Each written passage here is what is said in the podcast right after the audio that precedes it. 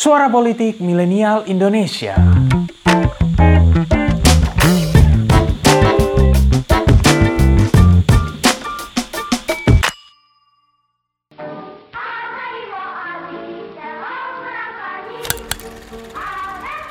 Penjajahan Jepang di Indonesia mungkin berlangsung singkat, hanya tiga setengah tahun lamanya. Namun, negara matahari terbit itu mengubah banyak hal, termasuk propaganda lewat lagu-lagu Jepang, pamflet kebangkitan Asia, dan lain sebagainya. Sistem RT RW kita itu warisan Jepang loh. Laporan dari PBB memang menyebut total sekitar 4 juta orang meninggal ketika Jepang berkuasa atas Indonesia. Dari jumlah itu, sekitar 30 ribu di antaranya adalah orang-orang Eropa. Jumlah ini disebut jauh lebih besar kalau kita mau akumulasi keseluruhan pembantaian di era kekuasaan Belanda. Perang Jawa yang melibatkan Pangeran Diponegoro misalnya, total menewaskan 200 ribu orang. Lalu Perang Kemerdekaan di antara tahun 1945 hingga 1949 menewaskan sekitar 100 ribu orang Indonesia. Sedangkan di era kekuasaan Dendels, kerja paksa menewaskan 12 ribu hingga 30 ribu orang.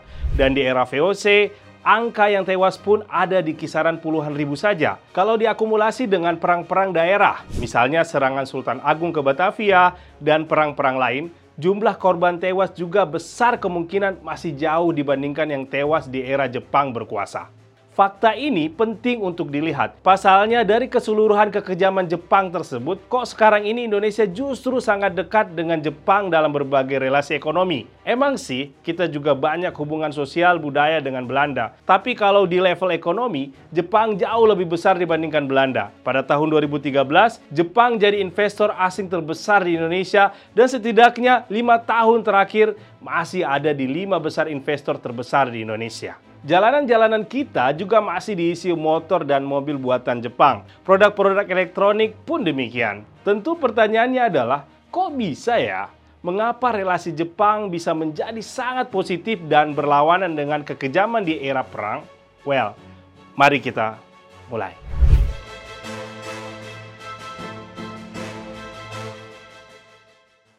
Sebenarnya, kalau mau melihat posisi Jepang di Indonesia hari ini, semuanya berkaitan dengan kewajiban Jepang membayar pampasan perang atau kerugian perang ke Indonesia. Jadi ceritanya, pada tahun 1951, Amerika Serikat memprakarsai sebuah pertemuan yang melahirkan perjanjian San Francisco, sebuah perjanjian yang resmi mengakhiri Perang Dunia Kedua.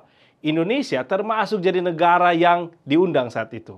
Seperti dikutip dari Historia, kelanjutan dari perjanjian itu adalah adanya kesepakatan bilateral terkait ganti rugi alias pampasan perang yang nilainya mencapai 223,08 juta US dollar.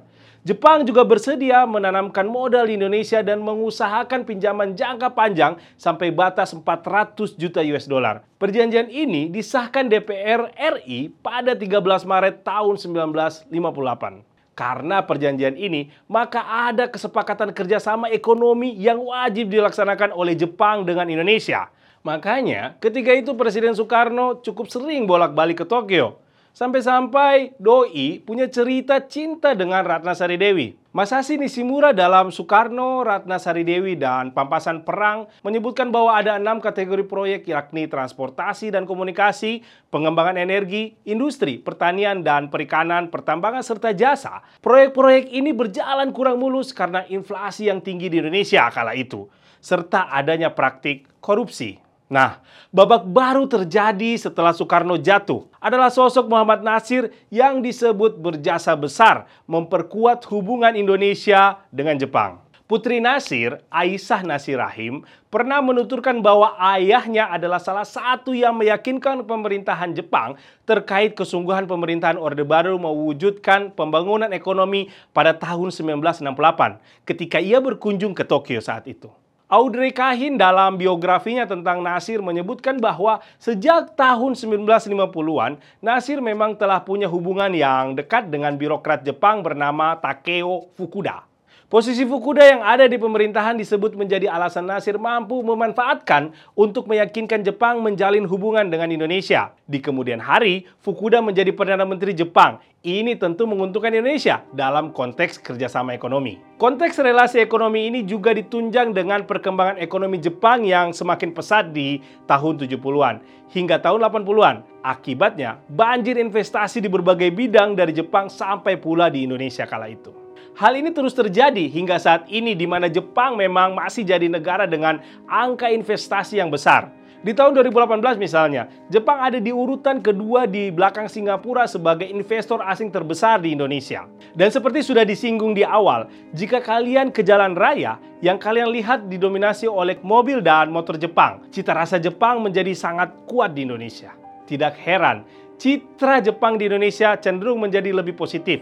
Apalagi produk budaya Jepang di Indonesia juga sangat digemari. Dunia perwibuan misalnya juga menjadi sangat masif berkembang di Indonesia. Makanya tidak heran jika citra kelam Jepang di masa lalu seolah tak lagi dipandang. Selain itu, kedekatan rumpun sebagai sesama orang-orang Asia juga membuat budaya Jepang menjadi lekat dengan kita di Indonesia. Di Jepang sendiri banyak anak mudanya yang nggak tahu loh gimana kekejaman mereka dulu ketika menjajah. Mungkin itu juga salah satu lembaran lain dalam konteks relasi Indonesia dengan Jepang. Apa pun itu, yang jelas kita sebagai generasi kekinian Indonesia sudah selayaknya memaknai sejarah masa lalu itu dengan lebih positif. Perang telah menimbulkan dampak yang sangat destruktif.